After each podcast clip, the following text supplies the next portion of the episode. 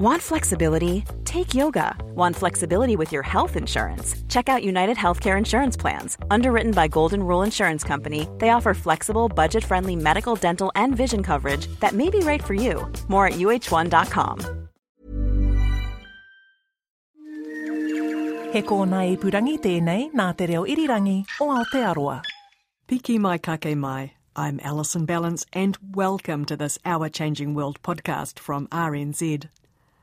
In our first show for 2020, we are going to head to the hills in search of a truly unique New Zealand bird, the rock wren or tuke. It lives above the tree line in the subalpine zone of the South Island. It's a high altitude specialist, and it's even been recorded above 3,000 metres. That's where snow lies year round. The rock wren has one living relative – the tiny forest rifleman, which is our smallest bird. Both birds have very high pitched calls, which don't work well on radio, but here's a rock wren call just to give you a quick sense.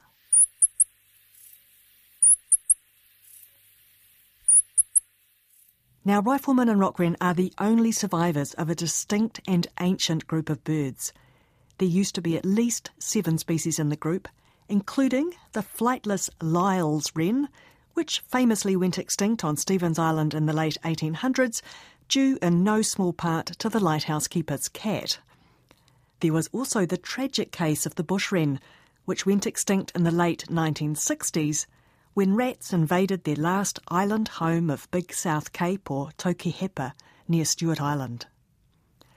Just to put their evolutionary distinctness in context, we're all familiar with passerines, perching birds like tui and sparrow.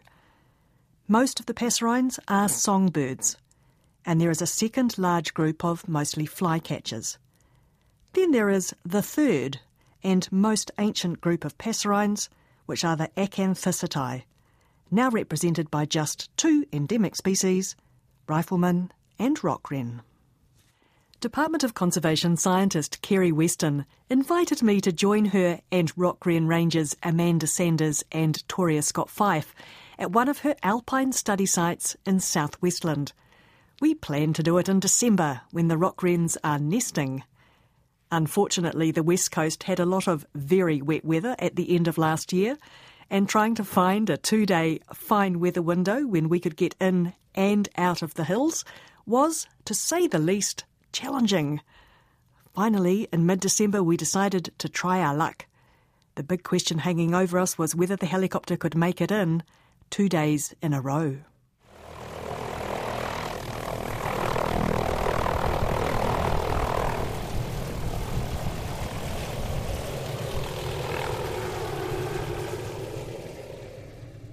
We're up at Lake Graney, which is on the very western end of the Haast Range. And we've just managed to fly in about which we're very excited because the weather forecast is not great, is it? Uh, no, we're hoping to uh, sneak in some nest checks before the uh, next round of fronts. It's been a pretty rough season up here for, for these guys. So, uh, yeah, we're going to get out and make hay while the sun shines. Well, it's already not shining. so, what's our plan, Amanda? Uh, we're going to head over to an area we call the Fan on Thirsty Ridge and go and do a nest check on a nest that has chicks in it at the moment and uh, then see if we can go find a new nest. Excellent. Well, you lead the way and I'll follow slowly. and so, with raincoat and waterproof over trousers on, I follow Rock Wren Ranger Amanda through the wet tussock. Uh, where are we now? We've walked for a few minutes from your little hut. Yeah, uh, so now we're standing on the edge of Minimere, Lake Minimere, just about to head out onto the rock fan. We're just on the other side is uh, the nest we're going to check with chicks called Paula. Where would you typically find rock wren nests, Kerry? When there's high predator pressure, we've sort of been noticing that they tend to nest more on the bluffy areas, but in lower predator situations, you tend to find them nesting in more accessible places. But they like squeezing into cavities between rocks, is that what they do? Yeah, they kind of sort of dig out the moss and all of that lovely organic matter that's in amongst the rocks and then building their nest in those holes that they dig out. So when you look around here, there's actually a lot of potential for where a rock wren could nest. We got we do have steep rock bluffs. We've got piles and jumbles of rocks. Yep. quite a few options. Yeah, there are quite a few pairs around this area. Uh, for example, there's a pair that's up in that big rock fall over there and some big bluffs up there. There's another one that's in that saddle in a big rock, and then there's a pair that we know is nesting up in these cliff faces up here. So they're in a variety of spots. I think they put quite a bit of thought into where they nest because sometimes you can find them, you know, weighing up two or three locations before they settle on a spot. Uh, and even I- I've seen them, you know, begin building and then after a day or two abandon it for another better looking spot. it can take them, you know, five or six days to build the nest. Oh, I just heard a rock wren. So, how long have you been monitoring this one for, Amanda? Uh, this was one of our first ones. Right, so this one's close to fledging. Yeah, last time we were here two days ago, it was taking some pretty big bugs back. So, what's the significance of taking pretty big bugs back? Well, that's basically how we work out what stage of, of nesting they're at. So when the chicks are really small, they're taking in more soft-bodied, sort of smaller things, like and then little as, caterpillars and things. yeah, yeah, and then as the chicks get bigger and their demands are higher, you start seeing big, wetter and more chitinous things like cicadas going in. How many days are the chicks in the nest before they fledge? So it takes, on average, 24 days to go from hatching to fledging. So three and a half weeks. So in that three and a half week span, you see their diet significantly change. Is that because you're not actually going into the nest and looking at the chicks? Yeah, so we try to disturb them as, as least as possible whilst keeping an eye on which stage of development they're at. So we can tell from the size of the food going in and also how often the parents are, are visiting. So the, the frequency at which they're visiting increases as well. So as the chicks get bigger, you see that there's no break between visits. You know, as one parent comes out, another one's going in. So the kids are really demanding, feed me, feed me. That's right. Now, th- these calls that we can hear, they might be being picked up by my microphones, but I almost imagine with certainty that the radio audience won't be able to hear it because rock wren calls are incredibly high pitched. They're like riflemen, aren't they? That's right. They're, they're not quite as high as riflemen, but they are incredibly high frequency. Um, we think that sound travels really well in these sort of open habitats, and a lot of people, as they age, lose that range of hearing. So, you know, I can play the calls to some people in my office, and they can't even hear them. I don't think we've actually said how small or how big these birds are. So, what size are they? So the males are a bit smaller than the females. The the males weigh on average 14 grams, and the females weigh around 19 or 20 grams. So, what other bird that people might be more familiar with would be about that kind of weight? So they're a lot 30. smaller than a robin, maybe sort of more similar to a tomtit, somewhere in between a rifleman and a, and a tomtit. So And really long legs. Really long legs and really big feet. Yeah, they've got these really amazing big feet, perfect for rock climbing. So they don't fly very much, but they do a lot of uh, rock climbing. So when you see them close up, everyone's sort of quite amazed at how big their feet actually are. It's very disproportionate. I haven't seen one for a very long time, but I remember they bob a lot up and down. They do. That's sort of one of the, you know, rock wren quirks, this bobbing behaviour, and nobody knows exactly why they do it. Some people think it's a territorial thing. Others think it might be used in, in hunting their insect prey. That, Calibrating their binocular vision. exactly, uh, but really we don't know for sure. So what's going on here, Amanda? She's hopping over the rocks, bobbing away with a little white moth in her mouth, uh, slowly, slowly making her way up towards the nest. But she doesn't fly up and high at all. No, they, they spend a lot more time on the ground. They actually stick to the same sort of access route, and the male and the female have a, a different pathway into the nest. So sometimes you can work out, you know, which bird it is just by which way they're, they're going home. So that's a nice sheltered spot from the rain and the wind. It's slightly elevated so that the snow doesn't gather. Some kea calling in the distance, and we traditionally think of kea as being an alpine bird, but actually, rock wrens are the most alpine bird we've got, aren't they? Yeah, that's right. That's a common uh, misconception with kea that they are an alpine parrot, but they predominantly nest below the tree line. Um, these are the only bird in New Zealand that actually spends its whole life above the tree line. And it's one of our smallest ones. Ironic, isn't it? It is very ironic. Tough little things. Right, so she's just gone into the nest now with her moth, spending a bit of time at the entrance. This can mean two things. It can mean, yep, they're ready to fledge and she's trying to entice them out, or the other slightly more worrying, concerning scenario is that the nest has failed. Let's hope this is a happy ending. What are the chances of a happy ending?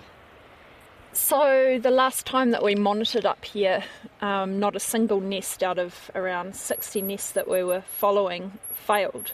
That's extraordinary.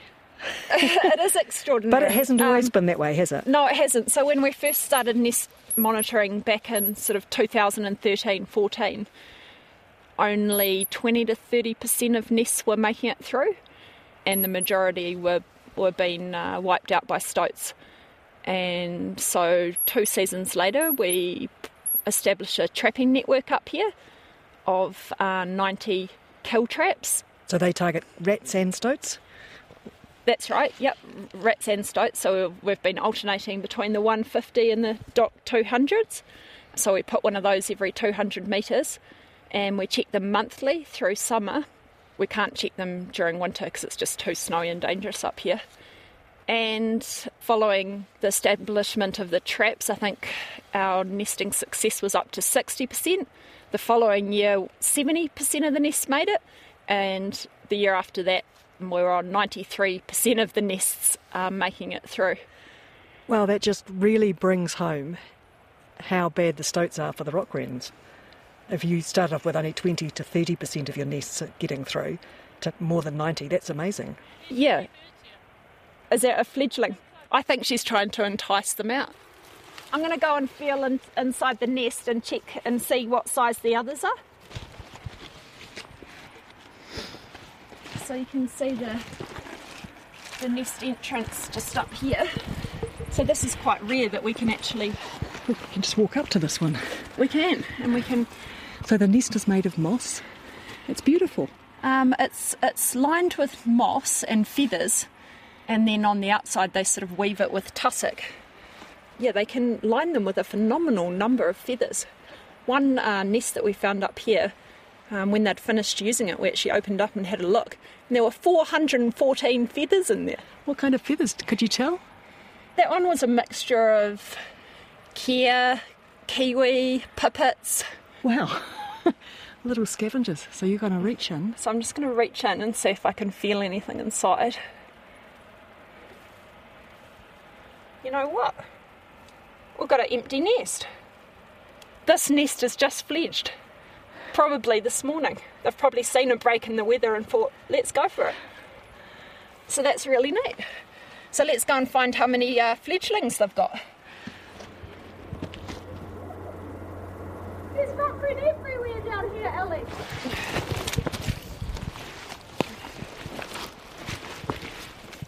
Now, I stopped to take a picture of the nest and you took off, and I heard a shout of there's rock wren everywhere. There's I can hear them. They are. They're calling everywhere. They've fledged, and we're just trying to work out how many chicks there are. So this is a happy ending. This is really great. The calls are coming from every direction. Yep. So mum and dad are still going to be trying to to feed them for the next few days at least. Um, they can stick around for a, a week or two. So what they usually do is tuck the the fledglings in under some vegetation. And um, you'll just see the, the mother and father coming back um, to the same spot. I might go down underneath and try and work out how many there are. That's a fledgling there. Look at the way it's flying. Oh, it's fluttering a lot. One, two, three, four, five, six. So that means there's at least four fledglings. So you reckon you've got to six already, which would be four chicks. What would be the That's right. maximum number? So the maximum would be five. So they can have anywhere between one and five. They're everywhere. That's brilliant. It's just they're scuttling around down in those rocks, bobbing. There's a lot of bobbing, a lot of calling, and you can see them feeding. Yeah, so I think we've got five birds down here, another one over there. That makes six. So we've got rock wren everywhere. we've almost made a little rock wren paradiso up here. You absolutely have. Yeah, it's become this little island in the sky. No, it's really great to see. So those stoat traps that we walked past on our way here are doing a great job. Yeah, so when conditions are good, these guys can really multiply up, and I think that's why they respond so well to, to the predator control. So they could produce a couple of clutches this season. So when we first started in here, our first surveys, we counted around 100 adults. And last count, last season, we're up to 250 adults um, just within this this area. So we've more than doubled the population. I wonder how many you could fit in here.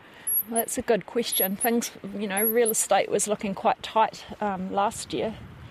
So, what does a good territory have to have in it? Um, it's got to have bluffs.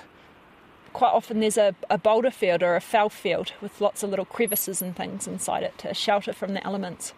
And subalpine vegetation where they spend a lot of time gleaning insects, little uh, caterpillars and moths. What else would be up here? Spiders? Uh, spiders, yep, they'll take on a spider. Could be Um, little you- cockroaches, I would think. Yep, you often see them with weta hanging out of their mouth, cave weta. And Oh, I've seen them taking cave weta into their chicks as the chicks get bigger. Yes, and we should point out that the mist is, or the cloud is rolling in across the lake. This is the weather for the area that we've been having majority of the time. Well, I have to say, when you can see it, it's an extremely pretty landscape. but I imagine that for most of the time you're not seeing it. It makes me marvel even more at these rock wrens that they live in such a hostile environment. It's I incredible. mean, I, isn't it? I know that's my perception of the environment, but it's not like they get a lot of calm, sunny days up here. No, it definitely uh, makes me think they're, they're quite tough. There's something that people need to know about rock wrens that I've only just discovered today. They don't have down. They don't have down. Isn't that crazy for this little alpine bird that endures these um, really challenging conditions up here? So they're born naked and they stay naked until they grow feathers. That's right. They've got no down under their feathers at all. And we still have no idea what they do in winter. No, I mean, for six months of the year, this place is covered in snow and ice. And these birds are still up here. What do you suspect? I suspect that they go into some sort of torpor, so they slow everything down to conserve energy and almost go to sleep, if you like, in, in one of these rock crevices. But um, I'm yet to prove that. There's birds overseas, say hummingbirds, for instance, that use torpor to conserve energy when temperatures drop or food's scarce. Well, in Ecuador, the hill star hummingbird basically goes into torpor every night because it's at the equator and every day it's like summer and every night is like winter. they they go into torpor every night, as far as I understand. Exactly, and there's a bird, um, uh, the common poorwill in North America, that can actually um, almost hibernate it. I mean, we do call it hibernation. It, it, it drops its its body temperature and metabolic rate for several weeks. So, in terms of finding out what rock wrens do in winter, I, is this something you're about to try and solve? Is this one of the great mysteries that you think you might have the technology now? Yeah, this is one of those enduring questions. We've got these really small transmitters now that are way less than a gram, so they're basically the size of your little fingernail. And we just trialled putting those on the birds last year, and it went really well. So that just means that we can track the birds to their precise location. But something really cool about these transmitters is that they also measure the body temperature of the of the bird. So if if the bird's uh, body temperature drops, we'll be able to tell that from the pulse rate or the beep rate of the transmitter. Ah, so you don't even have to catch the bird, you can just stand there and go, it's beeping more slowly, therefore its pulse rate is dropped to X or whatever it is. That's right. So it's all being calibrated in the in the lab, so we know exactly which pulse rate uh, corresponds to to which body temperature. So when are you going to put them on? Well, we came in in June um, last year when the snow had just started sort of get, gathering and it was quiet. You know, um, all of the territories were silent. So we knew the birds were here, but we couldn't find them. You know, we don't know what they were doing, but it was obviously too late. Uh, so we're going to try and come in um, just before the snow starts falling and get the transmitters on and try and solve that mystery a little more. That'll be so exciting. How long are the batteries going to last for on these transmitters? How long will they keep sending you a signal? Oh, that's the big problem. At that size, uh, the batteries only really last for around three weeks. But, you know, I've been waiting for sort of 15, 20 years to, to, to solve this. So, um, you know, what's another few years? Our next mission takes us back to Lake Graney to see if we can find a new rock wren nest. So we were up here yesterday and we found a pair, um, but unfortunately, due to the clag and the wind, we couldn't pinpoint their nest. We couldn't get any feathers to them so that they could uh, take us to their to their nest. Tell me more about the system of finding a nest. Basically, when we find when we find a bird or a pair of birds, we try to get upwind of them and we release a few feathers Which down waft towards them. enticingly in the breeze Yes, past them. Exactly.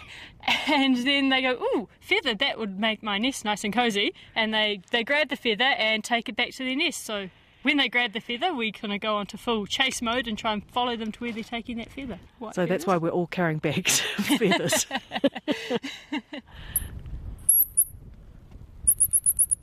Now, I got for a second quite excited because I thought I'd heard the bird, but that's just you and Kerry down the hill playing calls from little mm. speakers. Yep. So this is how we sort of initially try to find them, get them to respond to this call. So we're drawing an, an immediate blank. So you've played some calls, you're not hearing anything, No, nothing but the wind rattling past my ears. and a distant kea. You know, this is the, often the case when we're looking for nests. We can go for a couple of hours um, until we get onto something. So it can be quite a slow process and a cold process. Did you do nest monitoring last year? No, so we had stopped, but um, the reason that we've re- restarted again this year is because it's what we've been referring to as a, mega mast year. So the, the beech forest down below has been flowering prolifically.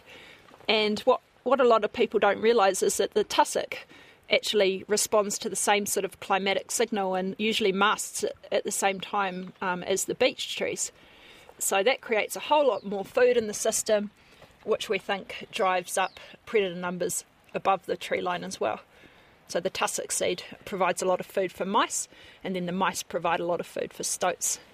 So how much did the tussock seed this year? Is it as a mega a mast as it is down in the forest? In the beech trees here, we're getting something like 8,000 beech seeds per square metre in our, in our seed fall traps. That's the highest seed density that I've seen since we've been monitoring up here. And the tussock flowered moderately. We had around 20 to 30 flowers per tussock on average.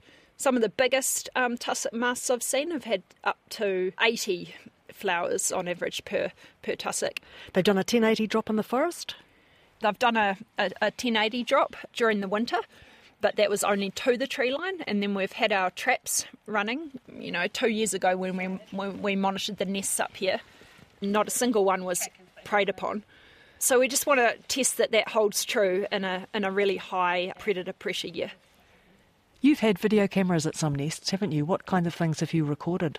the first year when we realised that there was a an issue with the nesting, we put out cameras on about ten nests and were monitoring twenty down at Homer Gertrude Tunnel. And that year, every single nest failed, and on all of the cameras, we we captured stoats um, coming and raiding the, the nests. Yeah, some even during the day. And at one nest, there was a whole family of um, of stoats. So the Homer Tunnel, Gertrude Saddle area in Milford, that's another one of your study areas. How many study areas do you have? Um, so we've got got them dotted throughout their range. Which is the South Island only. That's right. So you only find them along the Southern Alps, sort of in the uh, and in the mountainous areas of the South Island. We've got the Homer Gertrude study site where we've got the New Zealand Alpine Club doing predator trapping down there, and they've been doing that since 2012, 2013. And then we've got Lake Roe, which is on the Dusky Track, and we don't do any predator control down there at all. That's our that's our non-treatment site to compare the effect of our management with. And then we've got a couple of sites up in Kahurangi National Park as well. So looking at predators and how they impact species like rock wrens in the alpine zone, this is a pretty new thing that we're doing. Did we not realise there were predators up here before? hindsight's a wonderful thing, but I think I think it was a common sort of misconception that they're they're somewhat buffered by the colder temperatures at altitude, and then back in 2007, a paper came out sort of indicating that rock wren were declining across their range. What's their threat status now? Uh, so they're nationally endangered, so they're the second highest level of threat status. There's actually a northern and a southern population now, um, so we manage the, the northern birds separately, and their conservation status is nationally critical. Yeah, so the birds in the northern half of the South Island are in a lot worse of a state. And do you think that's because the conditions are slightly milder and that we have more predators up in the alpine zone up there? Yeah, so our sites in Kahurangi are certainly a lot more ratty, and I guess that's one of the, the risks with climate change is that, you know, things like rats and, and possums, they're temperature limited, not so happy in the, in the colder environments. And so with a warming climate, you know, these sorts of areas could become more hospitable, and that just puts more pressure on our alpine species. So I just have to say, there is a white feather on the ground here from their failed efforts in the gale force wind yesterday to follow these mysterious rock wrens to their nest. Uh, birds which we haven't even heard sight or sound of. Yeah, it's amazing how you can go back to the same place, um, exactly the same place, you know, a day later or even sometimes a few hours later, and traipse around and just see or hear nothing. Well, we have kea and we have snow falling. this is lots of snow. This is beautiful. This is ridiculously heavy snow.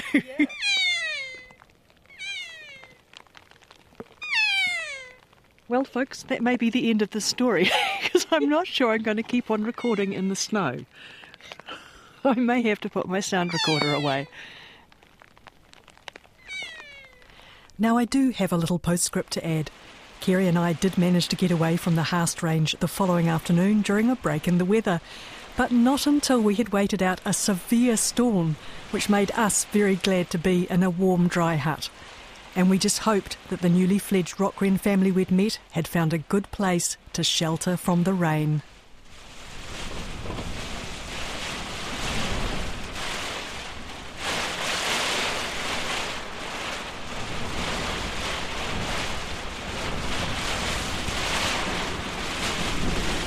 And a big thanks to rock wren scientist Kerry Weston from the Department of Conservation and rock wren rangers Amanda Sanders and Toria Scott Fife. I'm Alison Ballance and this Our Changing World podcast from RNZ first aired on the 23rd of January 2020. Just head along to rnz.co.nz slash Our Changing World to listen again and you can sign up for our free weekly email newsletter while you're there. Alternatively, find us as RNZ Our Changing World, the podcast, on your favourite podcast app. Now, if you have kids, do check out the RNZ podcast, Best of Storytime RNZ. It features a whole range of family friendly stories written by and about New Zealanders that you can download and listen to at your leisure. You'll find it on the podcast page at rnz.co.nz or on your favourite podcast app search for RNZ Best of Storytime. Stay in touch. We're on Facebook and Twitter at RNZ Science. Thanks for your company. Catch you next time. Ngā mihi. Botox Cosmetic, out of botulinum toxin A, FDA approved for over 20 years. So, talk to your specialist to see if Botox Cosmetic is right for you. For full prescribing information, including boxed warning, visit BotoxCosmetic.com or call 877-351-0300. Remember to ask for Botox Cosmetic by name. To see for yourself and learn more, visit BotoxCosmetic.com. That's BotoxCosmetic.com.